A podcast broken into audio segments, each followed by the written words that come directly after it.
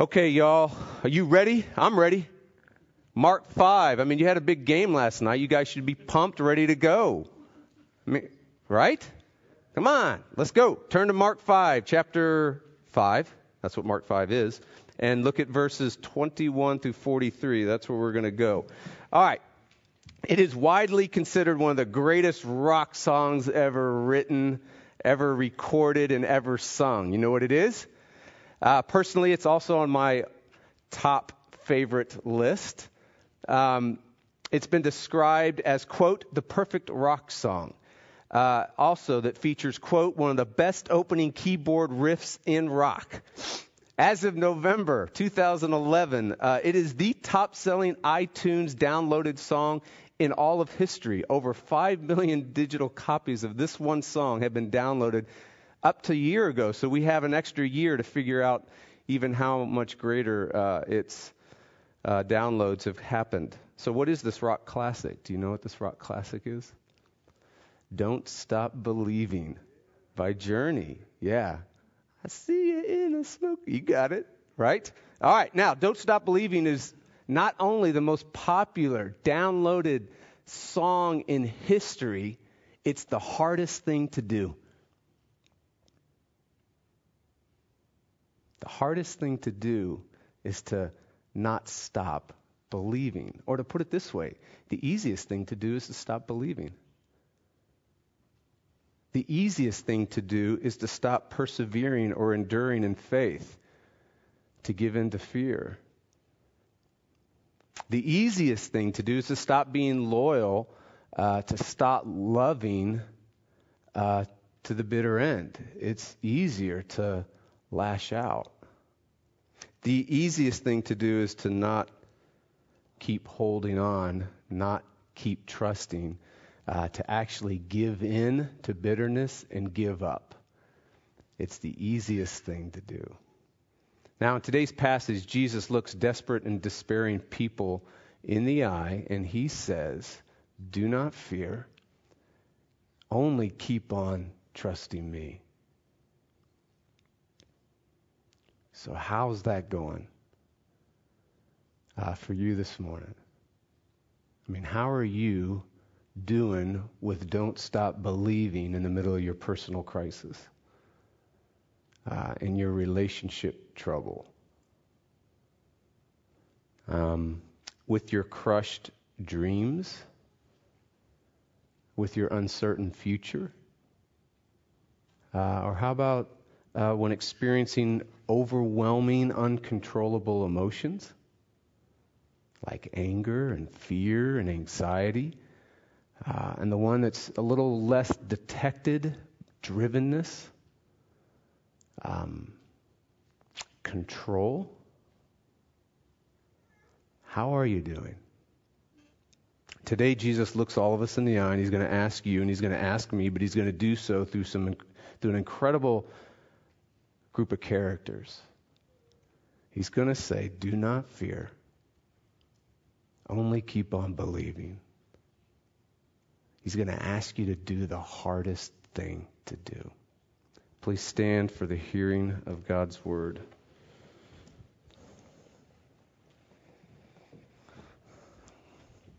I have multi use glasses.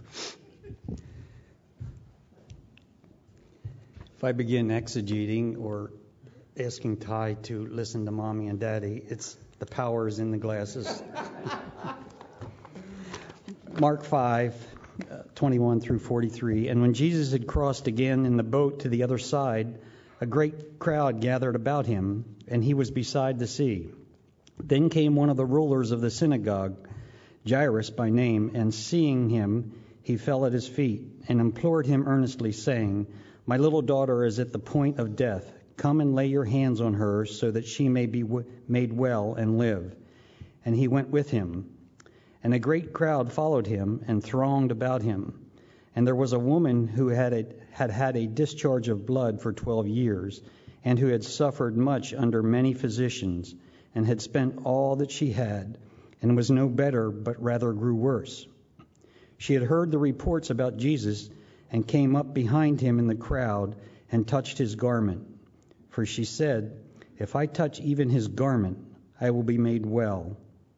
And immediately the flow of blood dried up, and she felt in her body that she was healed of her disease. And Jesus, perceiving in himself that power had gone out from him, immediately turned about in the crowd and said, Who touched my garments? And his disciples said to him, You see the crowd pressing around you, and yet you say, Who touched me? And he looked around to see who had done it. But the woman, knowing what had happened to her, came in fear and trembling, and fell down before him, and told him the whole truth. And he said to her, Daughter, your faith has made you well. Go in peace, and be healed of your disease. While he was still speaking, there came from the ruler's house some who said, Your daughter is dead. Why trouble the, te- the teacher any further? But overhearing what they said, Jesus said to the ruler of the synagogue, Do not fear, only believe. And he allowed no one to follow him except Peter and James and John, the brother of James. They came to the house of the ruler of the synagogue, and Jesus saw a commotion, people weeping and wailing loudly. And when he had entered, he said to them, Why are you making a commotion and weeping? The child is not dead, but sleeping. And they laughed at him. But he put them all outside, and took the child's father and mother, and those who were with him, and went in where the child was. Taking her by the hand, he said to her, Talitha Kumi, which means little girl, I say to you, arise. And immediately the girl got up and began walking, for she was twelve years of age. And they were immediately overcome with amazement. And he strictly charged them that no one should know this and told them to give her something to eat. This is the word of the Lord. Thanks, bro. Y'all take your seats. Okay, let's pray. Oh God, we thank you for this great day. We thank you that your mercies are new every morning, and we thank you that you um, ride on the wind of your word. And we ask that uh, you would um, unleash heaven on us even now. We ask that you would do uh, what you only can do, which is put us back together, uh, speak words, uh, a blessing and power deep into our soul, uh, literally raise us up. Um, turn us and transform us, Lord, into those that worship you in deeper and bigger and brighter ways. Uh, those that then are uh, empowered to love and serve others in ways that uh, actually would shock those we love and serve and shock ourselves that we're actually doing it. And we ask this in Jesus' name. Amen. All right, how do we keep on trusting Jesus? How do you live out what Jesus is saying here in this passage to Jairus, which is, do not fear, only keep on uh, it's in present tense, believing. Uh, this is the first time in Mark that a religious leader gets Jesus. This is a momentous moment. This is the first religious leader that gets Jesus. If Mark was a movie, it would go into slow mo right now. Uh, this is this for Mark is a model moment for all religious people. How does a religious person get Jesus? Because we know that as we've seen religious people throughout Mark, uh, Bible believing people, good people, they're the ones that are most opposed to Jesus. They're the ones that most avoid Jesus. The ones that actually are concerned about God and are concerned about following Him, are the ones that are the furthest from Him, according to Mark. So here is a paradigmatic model for how a religious person gets Jesus. So we are in slow mo when we get to Jairus. Uh, why does Jairus, though, seek out Jesus? And why does he do so so humbly? Do you see verse 22? Seeing him, Jesus, he fell at his feet. What makes Jairus so different from all the other religious people and religious leaders we've come in contact with in Mark?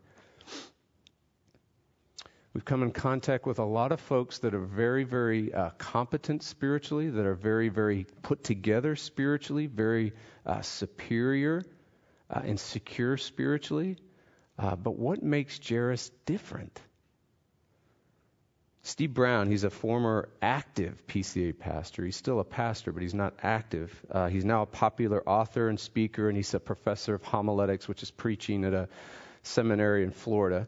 Uh, he's also a uh, famous in that area radio personality. Well, he received a call from someone on his radio program and had to go through two staffers to get to him. And when it got to him, the caller was upset.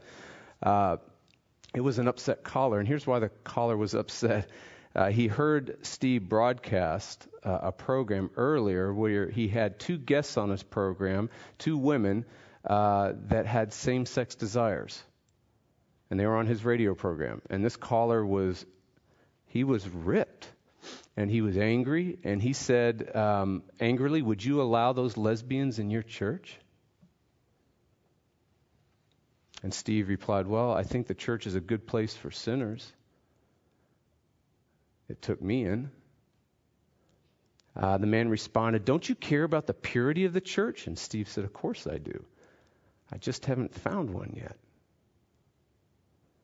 Uh, mine is, the man retorted. Great, Steve said. And then he went on to say, I assume then that you've kicked out all the fat people the greedy people, the lusting men, and those cantankerous folks, and you're the only one left. And there was this loud slamming noise, and then the line went dead, right? The caller, what was wrong with the caller? He was untouched by desperation. Desperation has not left its fingerprint on him yet. He is disconnected from his personal need. Personal need is missing in his life. Desperate people, needy people are driven to Jesus. How do we keep on trusting Jesus? How do we live out do not fear, only keep believing? Here's the answer face our desperation, face our neediness. That's how. In Tripp's book, Dangerous Calling, he says his research, remember, he's researching. Uh, he's looking at pastors and he's looking at churches and he's saying what causes pastors to implode, what causes churches to implode. And of all the churches and all the pastors that he's interviewed and all the years of doing ministry in these circles, uh, he says that there is one major contributing factor know what it is? He says the moment that a pastor, the moment that church leadership, the moment that a church um, does not deeply believe in its bones, the moment that a pastor, a church, a church leadership does not deeply believe in its bones that they are just as needy, just as messed up, just as desperate as the people they are ministering to, danger's coming danger's on its way. The way to begin to trust Jesus, the way to begin to keep on believing is to face your desperation. It's to face your neediness. Some of us have this crucial part down already. You, you are desperate. You're desperate this morning. Go to Jesus. You've got the most crucial part down already. You already have the fingerprint of desperation on your soul. You already are deeply aware that you're needy. Go to Jesus. Just like Jairus, go to him. Fall on your knees. Simply and humbly say, Oh, God, help me. Simply and humbly say, Have mercy on me. Go to Him in your desperation. Let your need drive you to Jesus. Okay? But others of us need help to get there. We're more like the caller. Um, we see the flaws and we see the faults in others like high def TV. It's in color for us. We see it, and it's as effortlessly as opening our eyes, it's as effortlessly as breathing. We see in high definition the very detours and the contours and the colors of people's faults and flaws. And then the, the troubling part is we seem to not be able to see the faults and flaws in ourselves. We seem not to be able to see that, you know what? People have to put up with my faults and flaws just as much as I have to put up with theirs. And if our faults and our flaws are pointed out, our inner, um, our inner attorney gets to work. And our inner attorney starts immediately preparing his legal or her legal brief and starts proclaiming our innocence and proclaiming our righteousness and protecting it. And then, if and when we actually are made to face a flaw or a fault, it is an absolutely traumatic experience. I mean, it feels like an emotional death. Like you literally, and I'm literally, we're literally dying. It's so hard. If this is you, start with your blindness. Humbly go to Jesus and say something like, Lord, I'm desperately blind to my faults and my flaws. Help me. Jesus, my need is so great that I don't even see my need. I see everybody else's, but I don't see mine. How do you keep on trusting Jesus? Answer face your desperation, face your neediness, face it.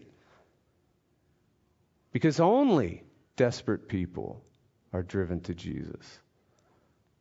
All right, well, what about, what about the person that doesn't believe in Jesus? What if you're not a Christian? What does this passage have to say to you?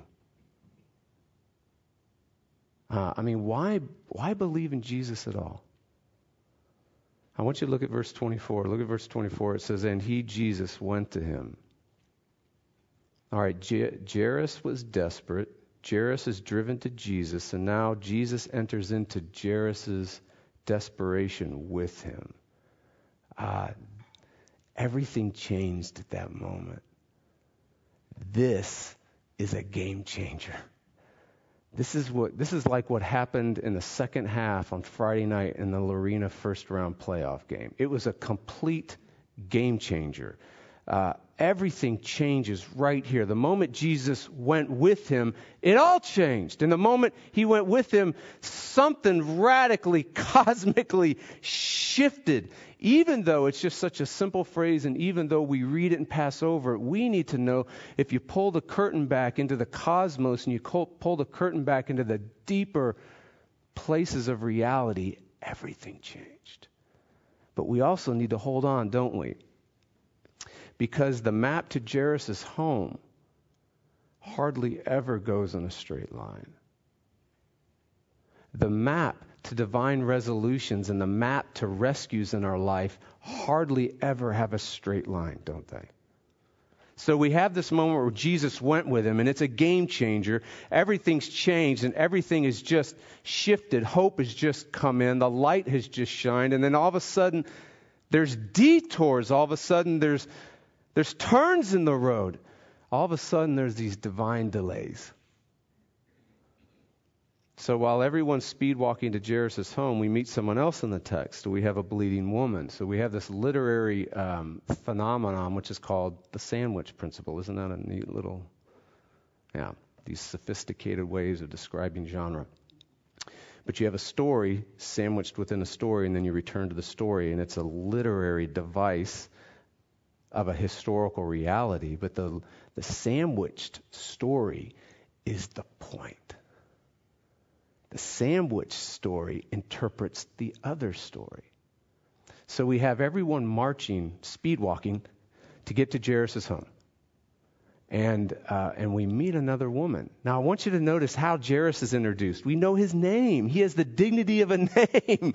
we know that he's a, a ruler of the synagogue. I mean, he's one of the leading guys in the community. He's a spiritual leader. He's a community leader. He has he's successful. He has a tremendous reputation. This is a good guy. This is a guy that when when his daughter is dying, uh, everyone's rallying around him. Uh, and then, though, we meet this other person. We meet this woman, and her identity is found in verse 25. And notice what it says She had a discharge of blood for 12 years. Her identity is bleeding. Her identity is she's a hemorrhaging person. I want you to look at verse 29 and look at 34. If you have the ESV or in your notes, it, it's translated disease. Um, i want you to hear the word in the original language. Mastix. She has a mastix. She was healed of her mastix. She was delivered of her mastix. You know what mastix means? It's one of these cool words that you get two meanings for one. That you blend one reality and another reality into one word. It literally means uh, whip, lash, torment, curse. It means physical suffering and shame. It means uh, a body hemorrhaging and a heart hemorrhaging at the same time. She has a mastix. Her identity is mastix. So she's not only um, she's not only physically suffering, she is suffering. She's just not experiencing shame. She is shame. Many of you in this room know her world. You know her world, and you could draw a map in it. You know what that world's like. You know lo- location A. Look at verse 26. Here's location A. You could draw this on your map. You've tried everything. Verse 26 Who had suffered much under many physicians. You've tried everything. Uh, you've gone to all the experts for your mastix physical, um, psychological. You, have gone to all the experts. Uh, there is a humorous note, and I, because we're kind of serious here, but I just think it's really, really interesting. Um, you know, Luke is a physician, right? He's one of the gospel writers. He wrote Luke. Well, in his account of this, he fails to mention the physicians. Just interesting. You know, so even gospel writers have identity issues right? He couldn't bring himself to say physicians.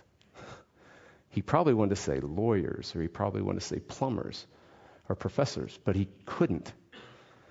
All right, so you've tried everything. Location A's, you've tried everything. Um, anything, something to help you, right? You've tried it.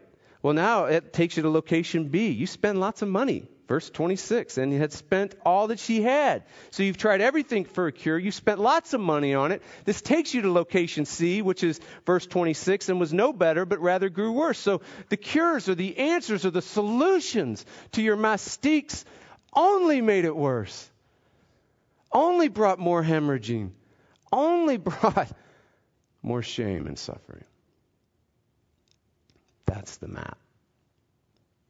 And you know how to draw it. Now, I want you to watch this.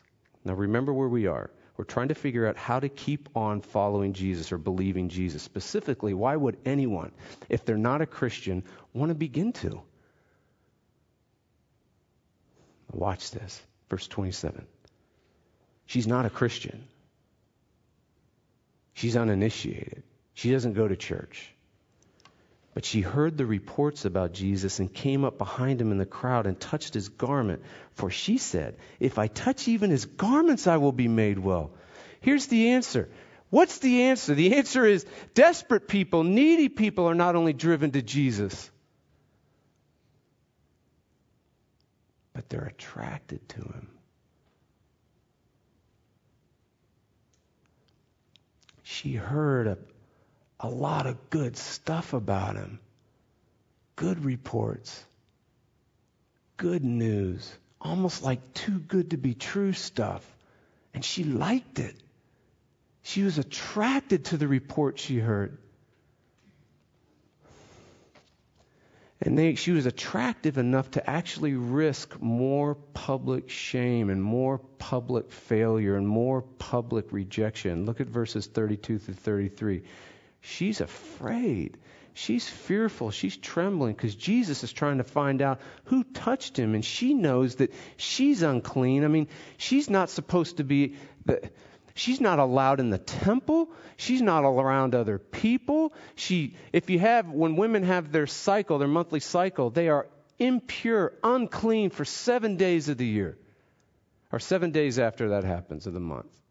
Totally isolated. Well, this is 12 years she's had gynecological problems. 12 years. So she's perpetually unclean. She knows what she's doing. For her to come into this great crowd, she just made everyone in the crowd ceremonially unclean. And then she just laid hold of Jesus and touched him. She made this great teacher unclean. So for her to now be found out is her greatest, worst nightmare. So she's shaking, she's fearful.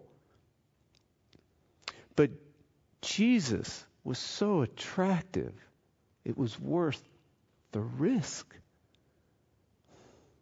The human heart is loaded with fears. I don't need to tell you that. And much of our lives are spent trying to cover them, cope with them, live with them, have a truce with them. Ah, this woman who wasn't a Christian found Jesus more attractive than her fears.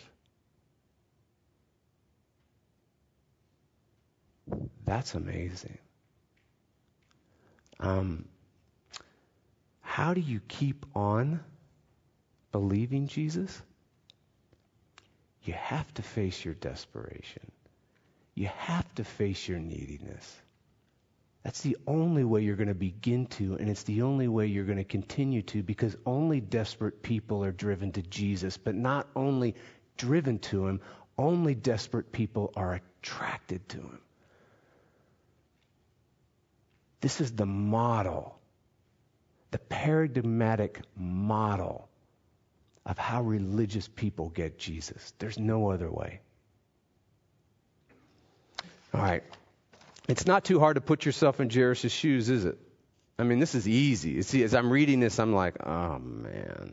I mean, what you should do, what I want all of us to do as a congregation more and more in this church, what I want us to do is to not just read and exegete and syntax and literary study. I don't want us to keep approaching the text like a document to be disentangled and dissected.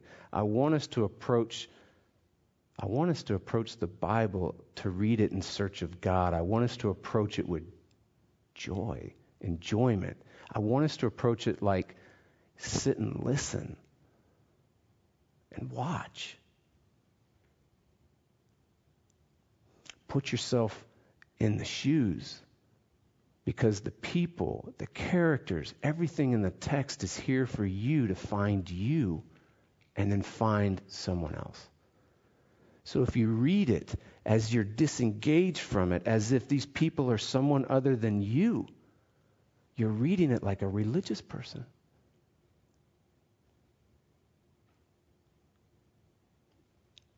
And you're disconnected. You might know the grammar, you might know biblical knowledge, you might get the theological packedness of it,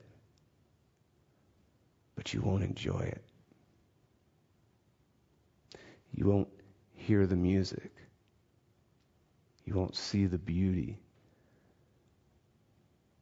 So it's easy when you start listening and put yourself in this position, it's easy for anyone to identify with Jairus. I mean, your daughter, your little girl is dying. The text literally says, death is at her door. So we're talking minutes. So you go hunting for this miracle worker and you found him. And yet, you fall in your desperation and you ask him for help, and he says, Yeah, you bet. And hope for the first time just floods your heart. And now everyone's racing back to your home, which probably is not but a couple of minutes away. So everyone's speed walking back to the home, and then all of a sudden, Jesus stops the walk and he starts looking around and he starts saying, Who touched me? I mean, even the disciples, did you see what the disciples say? They really say, they said, Really? I mean, amidst this mass of people that are pushing and thronging, they're pulling on you. Everyone's touching you, Jesus. Everyone is. And you're asking, really? Who touched me, Jesus? And then when you find the little touching trespasser, and she's right there, the text, look what it says in verse 33. She tells her whole life story. The whole truth literally means her whole life story. So now Jesus takes the time and he wants to find the connect with this person. He just doesn't want this person, whoever it was, to get this healing. He's more concerned about her ultimate healing, connecting with him. So she's he's he's calling her out. And then when he does, he wants to hear her whole story. That's how Mark got all the details about 12 years of this mess about how she went to physician after physician. Where did this information come from? Because she's telling her whole story. How long did this take? Remember, you're Jairus. Your daughter's dying. And then it doesn't take much of an imagination to feel the overwhelming desperation at this point, does it? And then it happens, and of course it happens. You knew it was going to happen. I knew it was going to happen. Everyone knew it was going to happen. Verse 35 While Jesus was still speaking, there came from the ruler's house some who said, Your daughter's dead. You don't need to trouble the teacher anymore. And I bet if we took a poll of every father who has a daughter here, we'd all be in agreement. No, we need to trouble the teacher some more. Then the text literally says Jesus ignored the tragic news. Can you believe that? Uh, in your text, it's overhearing in verse 36, but you should have a footnote. If you follow the footnote, you'll see that the word, probably some manuscripts have ignoring, and I think that's the better translation. So the sky is falling in Jairus' world. He just gets the most tragic, devastating news you can get, and Jesus ignores it. I mean, this is beyond cold. If we're honest, this is what we expected. We expected this. You know, first you get a little hope. You know, you get a little hope in your life. You get a little hope in your trials. You get a little hope in your desperation. You get a little hope like we say things to ourselves like, Jesus loves me. He's with me. He's going to take care of me. We get that. You get that. And you have that. And you get a little hope. But then we get the divine delay. And of course that's going to happen. You get the divine delay and the road takes a turn and it didn't go the way you wanted it to go. And now you're in a valley of deep darkness. Of course I'm in the valley of deep darkness. Of course this would happen. A divine delay, right? It's happened. And now we've come to the heart of the whole passage. Here it is. Trusting Jesus when he delays is the hardest thing to do. When Jesus delays, it's the hardest thing to do right? So when Jesus says to Jairus and to everyone desperate, do not fear, only keep believing. Uh, now, now we feel the tension in this text. Here's the key. The key is what to believe. That's the key. So when Jesus says, do not fear, only keep believing, he's calling you to the what. He's calling, here's, here's the what. What to believe. Now remember, the interpretive key was where? With the woman. The answer to that is in the woman interchange. So Jesus walks into Jairus' home and he sees the wailing, he sees the weeping, and the text says it was loud. Um, and then he says, basically, why all the commotion? But basically saying, why all the emotional turmoil? Why all the emotional chaos here? What's going on? She's not dead, she's asleep. And there we have the first clue to what to believe. Because for Jesus, death, our worst nightmare, death, the ultimate enemy, the symbol, the emblem of the paradigmatic mastix physical suffering, body bleeding, hemorrhaging, and heart hemorrhaging, suffering and shame in one reality, the ultimate death. For Jesus, death is like sleep.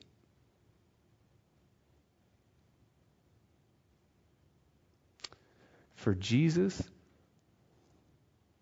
Death is controlled, it's calmed. It's like the storm on the sea, and he says, Be still. It's like the spiritual storm in a demon man, in the soul of the human being, in the human condition. Come out, be still. It's controlled, it's calm, it's like sleep. How do we know this? How can we count on this? The answer lies in the bleeding woman. When the bleeding woman is healed, look what happens to Jesus, verse 30. And Jesus, perceiving in himself that power had gone out from him, there it is. There's the answer. Jesus was diminished. Jesus was uh, weakened. Jesus was reduced. The power went out from him so the woman could be healed. The woman got power enough to heal because Jesus got weakened. It went out from him. So, how much power does a Christian have? All of it. How much power do you have, Christian? Every last drop of it. How do you know? Because he was completely diminished, completely, utterly reduced, weakened, devastated. His light went out. So your light can turn on. This is why Jesus takes a little girl's hand and he just says, he says it in Aramaic, and the reason why it's translated is because remember, these are Gentile, um, unreligious, irreligious people in Rome. So they don't understand Hebrew, they don't understand Aramaic, they only get Greek. Talitha kumi. That's what Jesus says. Um, it's an endearing term. It's like it's like a parent uh, coming to their deeply loved child in the morning and saying, "Honey, it's time to get up."